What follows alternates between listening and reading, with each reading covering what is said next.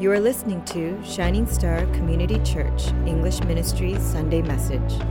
Please visit us at www.shiningstar.life.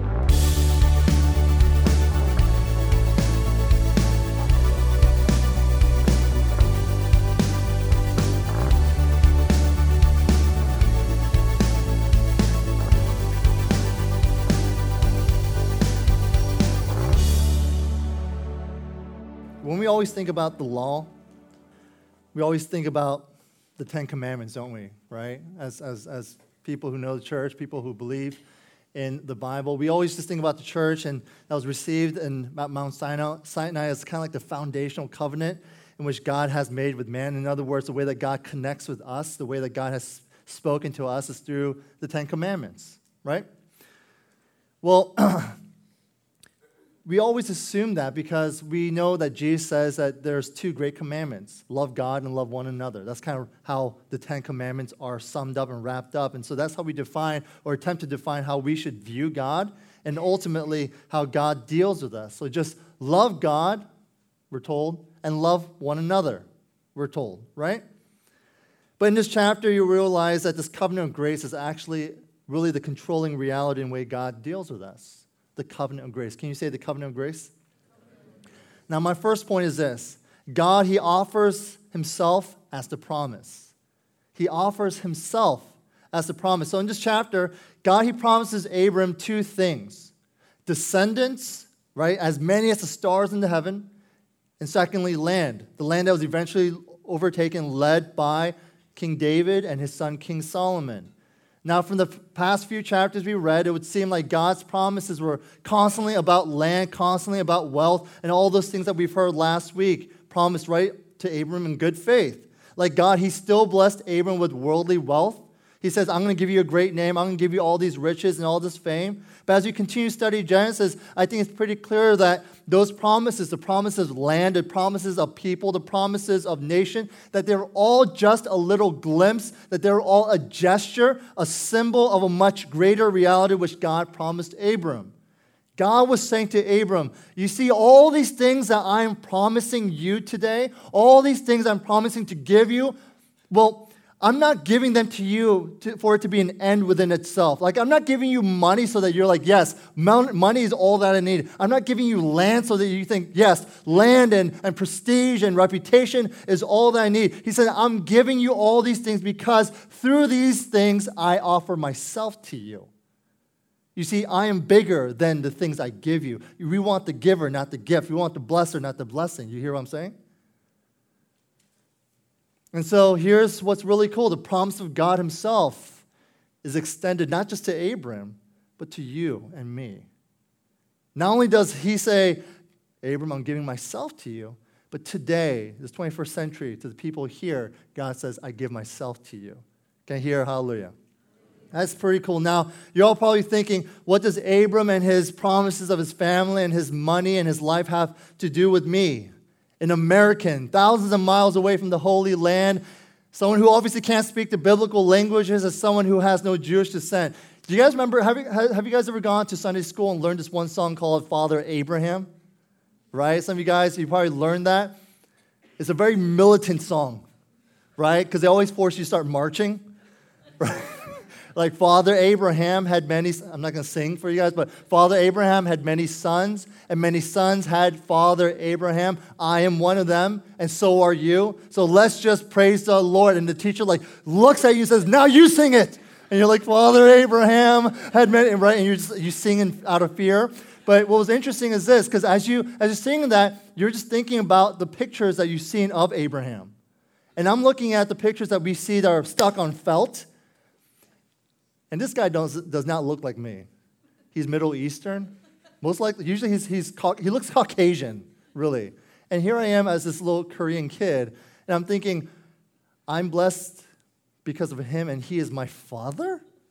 Like, I don't, I'm not, I'm not connecting the two here. He's my father. How, how does that make any sense to me? How does who he is and what he's done and what's been promised to him, how does it apply to me? And so let's use scripture to interpret scripture. Amen? In Galatians chapter 3, Apostle Paul argues that the real descendant God had in mind wasn't anything or anyone else but Jesus Christ alone. It says in verse, verse 3 16, Now the promises were made to Abraham and to his offspring. It does not say and to offsprings, referring to many, but referring to one, and to your offspring who is Christ. But that's not all.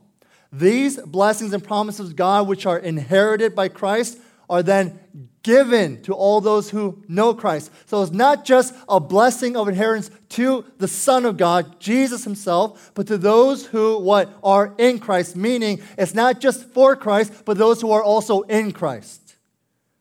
Who God is and what he offers and how he lifts up his son is not just towards his son, but also those who say, Christ, you are my king. Jesus, you are my savior. It says in verse 29 And if you are Christ, then you are Abraham's offspring, heirs according to promise. So if the descendants are not just physical Jews, but rather those who have faith in Jesus, whether you're Jew or Gentile, Gentile means a non Jew, meaning pretty much all of us here, then what exactly was God's promise to Abram? This was his promise to Abram's descendants I will be your God, and you will be my people. I will be your God, and you will be my people. I mean, let's think about that for a second, folks. Let's think about the, all the times that we've prayed to God and asked Him for something. Like when we asked Him for a promise or a blessing, maybe you asked recently to, for Him to take a pain away or to bring some sort of reconciliation between us and maybe a mom or dad or sibling that we've kind of broken relationships with. Think of all the times that we've actually prayed and asked for a husband or a wife or asked for a kid or asked for a career or a lucrative job or whatever. And look, it's not wrong for us to ask for these things because we know that God can and He has blessed people with these things. But God is saying something profound to Abram in this chapter. He's saying this look, all these things are fine. All these things are fine. All these things are good. In fact, all these things I will give to you, but I want to give you something even more special. I want to give you the gift of myself. I want to be your God and I want you to be my people. I want you to know that I, nothing else, not wealth, not prestige, not reputation, not success or accomplishments, nothing else can do what I can do because I am the true satisfier of your soul. Nothing else can do what I do. I want to be your God, and I want you to be my people. And from that came this special relationship that we later includes the forgiveness of sins, resurrection, life in Jesus, the Holy Spirit indwelling intimately in the lives of people, eternal fellowship with the Father, a personal relationship with God. You know how many people say, You know God? Yes, I know God. You get to have a personal relationship with God Himself, and yet we're like, yeah, yeah, yeah, all that's great and fine and dandy, but I really prefer an easy life right now. I really prefer a comfortable life here. I'd like a career where I'll have power and prestige. I want a wife or a husband that I can make a family together with. And God's saying, Look, if you have me, then you'll have everything you're looking for because I am what you are really looking for because you were made for me. You were made for me.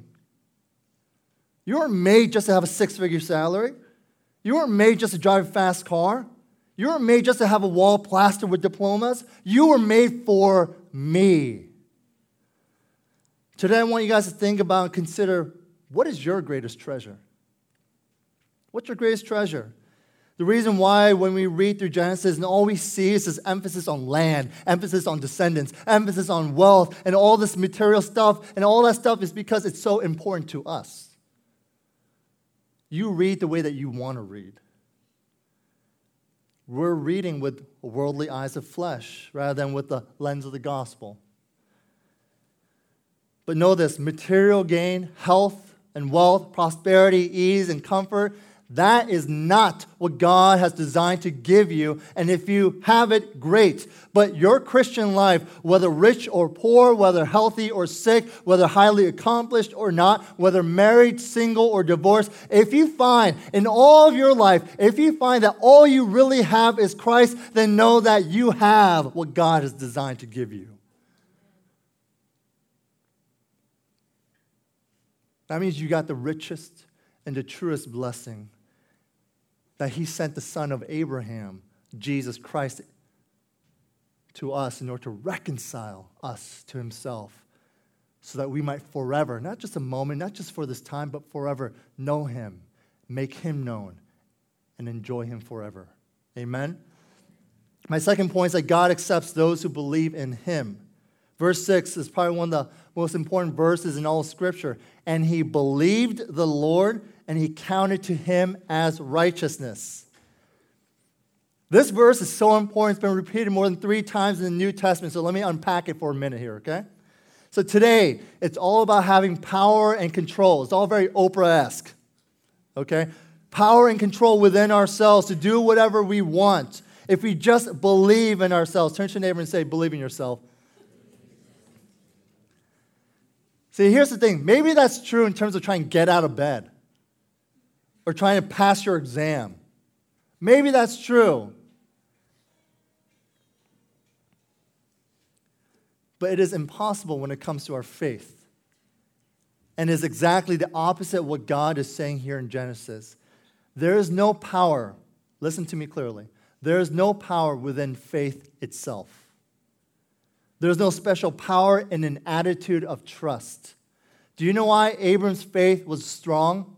Because it wasn't the power of faith itself, but it was, it was the object of his faith meaning Abram's faith was settled in the conviction that God would do what he had promised. Like Abram, he didn't just go out and do crazy stuff because he had faith. No, his faith was led by the promises of God. And so Abram took God at his word, and that attitude was credited to him as righteousness. And all that to say what? God accepted Abram because God, because Abram believed in God. That's all because Abram believed in God, not just believed in a God, believed in God. So, what is that we have to believe? Well, a Christian is informed by just facts. If I'm at Niagara Falls and I see a guy who effortlessly tight ropes across the Niagara, then he does it with a wheelbarrow. Then he puts bricks inside that wheelbarrow filled with heavy bricks and all that stuff. And he goes back and forth, back and forth. In my mind, as I'm watching, I'm thinking this is a very capable tightrope walker for sure. The facts are there. I'm seeing it. I make the observation. I believe that he could do it again and again and again. And I also believe that he can do it with a person in that wheelbarrow. And if he said, Hey, we want you, I want you to go in this wheelbarrow, I would say, uh, No. No, I wouldn't. Just because you have facts doesn't mean you truly believe. Because to truly believe is to get in that wheelbarrow. You can say that God made the world. You can say that God loves you. You can say that God did this and God did that, but to really believe is to trust in His promises and to live your life in response to those promises. To be a believer, you have to get in that wheelbarrow. To live as a believer, you must know and live out the gospel. And what is the gospel, people? God, out of his love for the sinful world, he sent his son, Jesus Christ. Jesus lived in perfect righteousness before his Father and then willingly went to the cross. He laid down his righteous life to pay the penalty for yours and my sins. God accepted the atoning death and raised Jesus from the dead. Now, God, he promises forgiveness of sins and eternal life to all who abandon their confidence in themselves, turn from their sins that God hates, and by faith rest and surrender and place all their confidence in Jesus' life, death, and resurrection. That is the gospel. You believe it, you live by it. God says, You're mine and I'm yours. But it seems impossible, doesn't it? That God would just forgive me, that God would just the sins in my life, the things I've messed up in my life, and I got a lot, that He would just take it and put it on His perfect and righteous and blameless son? How does that make any sense? I'm so jacked up. I'm so screwed up. Why would God take that and transfer it to him and then, and then credit me with his righteousness? Why would God forgive someone like me? Maybe you're thinking, I'll never change. I have too much anger. I have too much pain. I've got too much bitterness going on. This is who I am. Look, whether you think your sins are too great or that you are unchangeable, just know that that's exactly why we so desperately need a Savior because we clearly can't save ourselves. Even on your best day, it can't be done in our time, on our time, and by our merit. You know, I remember a friend, I remember talking to a friend um, a while back ago and I asked him, I said, How are you doing with God? And he said, Look, man, don't get on me again. I said, No, I'm just an honest question. How are you doing with the Lord? And he says, Look, my dad started going to church later in life. My older friends, they started settling down and going to church after they had kids. I'll probably do the same thing. First of all, he didn't even answer my question because I wasn't asking about church attendance. But secondly, what he said, I think, rings true for a lot of people, whether, they're, whether they genuinely believe in God or not. Essentially, they say stuff like this Let me have my fun. Let me do what I want to do right now in my life. Let me pursue my own ambitions and my own dreams and desires. And when I'm ready, when I want to, then I'll follow Jesus. There are even some who say, like, I'll, I'll take that leap of faith on my deathbed, as if they think that everyone's going to die comfortably in bed surrounded by their loved ones. Look, people, you don't choose to be saved, you are chosen to be saved. You don't choose to say, okay, God, I'm ready. It doesn't work that way. Because none, no one wants God on their best day. You must be chosen. God has to save you. We can't do it. We're all on this, in this pit of despair and we can't claw ourselves out. We can't get ourselves out. It can only be God who says, I will redeem you. I will restore you. I will reconcile you. I will be the one to save you. The impossibility of salvation is that we have no control, prediction, or influence in, in when, how, and where we get saved because salvation alone belongs to our God. Amen. I got one last point to make. How do we know if we place our trust and faith in Him that He'll save us? How do we know that His promises are true? And here it is because God Himself is our guarantee. God Himself is our guarantee. So, as amazing as everything is here, we see a little nervousness from Abram, a little shaking maybe of his hand and certainly of his faith here in verse 8. He says, O Lord God, how am I to know that I shall possess it? Now, I think context is important, right? So, in order for us to understand what's going on here, there has we have to understand kind of ancient cultural practices. So, verses from verses 9 through 18, these verses they assume that you guys already know how covenants were made. This is a solemn ceremony, so here's a procedure. People that were making this covenant, they will come and bring sacrificial animals for the ceremony, okay? Then they cut the animals in half, split them right down the middle. And after that, they placed the various halves on either side of the path down the middle. Then the two parties would come and they, they were making the covenant. They would come and they would walk between the dismembered carcasses. And as they did this, they would pledge their faithfulness to whatever terms that they had agreed on. Now, I can tell from the looks of you right now that this seems gory to us. I get it. It's gory, but you know what? The symbolism here is crazy powerful. Because what these two parties, to the covenant we're saying to each other is this get this. As they're walking up and down these dismembered animal body parts, they're saying, May I also be like these dismembered animals if I fail to keep my word to you. So, Abram, he had some concerns. Actually, he had some doubts about God's promises to him. So, God told him to go get some animals and to set up this covenant ritual. So Abram goes and he comes back and he brings back a heifer, he brings back a goat, a ram, a dove, a pigeon. Abram knew the routine, so he divided the animals and he placed the opposite parts from each other. You see, God was about to make a covenant, an agreement, a pact with Abram, but then God did something weird. He didn't show up. Or at least he didn't return right away. So Abram, he was kind of waiting. He waited. And all of a sudden, birds of prey began to swoop down and to feed on the carcasses. And as that was happening, Abram wanting to make sure that the sacrifice that it was unblemished and that remained undefiled, he go and shoo the birds away, chase the birds away. He constantly do that. And finally, as the sun was setting, God, he caused a deep sleep and darkness to come over Abram. Apparently exhausted, Abram, he was out, decommissioned. I mean, what a clear picture of man's inability, futility to earn God's favor constantly chasing, constantly trying to keep things right, constantly trying to be good enough, constantly doing all that. Does that sound like you today? I'm doing my best. I'm doing my best. Well, how do you know you'll get to heaven? How do you know you'll meet God? Well, you know, I'm hoping that God will accept me based on my best. Based on me shooing and chasing the birds away as to the best of my ability. But then a strange thing happened here. You see, God, He shows up and he appeared in the form of a smoking fire pot and a flaming torch. Does that image sound familiar? That's the way he would later lead his people in the wilderness, remember? The pillar of cloud and fire. And so, all alone, God all alone, without Abram, without Abram. Abram's out, remember? He's passed out. I don't know where he's at.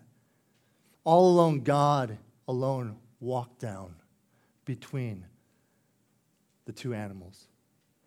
God alone passed down between the sacrifice animals. You see, it had nothing to do with you, it had nothing to do with me. God did it alone. Do you understand what happened here?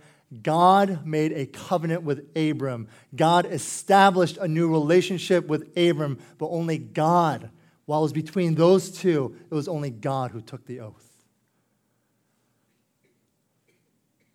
I want you to get this here for a second.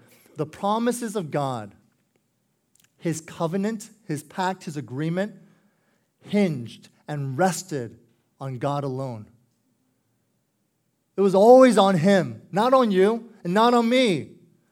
Not on what you have to say or what I have to say, not in who you are and what you have done, not in what you have promised to do, not in your holiness or in your greatness, not in your biblical knowledge, not in your intact marriage, not in your scandal free life, but in who God is. The promises of God through His Son is guaranteed only because God Himself guarantees it, and it has nothing to do with us and everything to do with Him. This is why the greatest blessing of our lives and eternity is none other than Jesus. Because unlike anything else in this world, Jesus is the only certainty we have. How many times have you placed your faith in the things of the world, and how many times has it failed you? Even family will fail us. That's just a reality. Life will fail us. World will fail us. Christ is our only certainty and the assurance of our salvation. If you if it's dependent on you to save yourself, then you can pretty much bet that there is no assurance of your salvation. Because how many times does your mood change day to day? How many times do our hearts change day to day? But no, we know right here that it is God, not us, but God alone who walked past the, the pieces. Therefore, it was God who did the saving.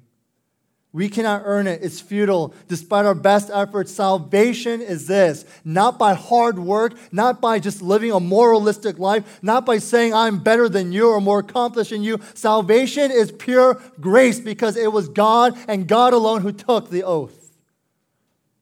It was God. That covenant that was made between God and Abram may have been figurative, but what was symbolic became a reality for us in that the ever living God took on human nature.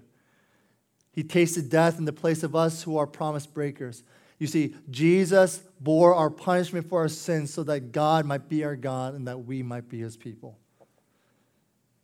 On the cross, God, he carried out to the fullest extent what he had promised in his covenant with Abraham. God, he walked between the split sacrifice, and how was that promise kept? How was it guaranteed? By the pouring of the blood of his one and only Son to be that guarantee of his promise of the gospel of Jesus. This is why Christ is the greatest blessing from God to us. This is why, even if you lose everything else in the world, Even if you have failed marriage, even if you lose all your money, even if all your friends abandon you, but you have Christ, you still have everything and more. Because to understand what it took for us to get him, you now know that there's nothing in life to fear. Sickness, I have no fear. Poverty, I have no fear. Judgment, I have no fear. Suffering, persecution, job termination, death of a loved one, abandonment, loneliness, all that, I have no fear because they are temporary. But the gift of God through his son Jesus is eternal. It's certain. If it rested on you and how you were doing and you have to walk through the split sacrifice, you can never know for sure. But when you look away from yourself and rest solely upon Jesus and know that it was God who made the promise, then you can have absolute peace and absolute assurance of your salvation and know that though you may not have much in this world, because of God's grace, you have the greatest blessing any man, any woman, any person could ever want. Jesus is the greatest blessing. Jesus is our guarantee. Amen? Let's pray.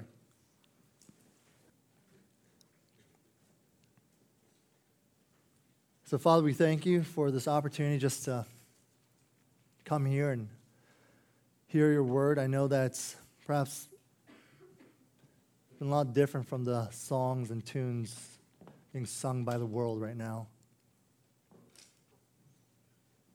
We believe that we have to change things in our lives and that through the government, through politics, through this or that, or no.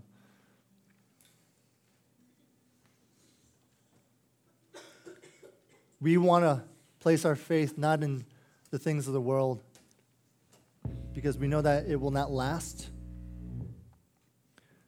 we want to place our faith in the one who will last.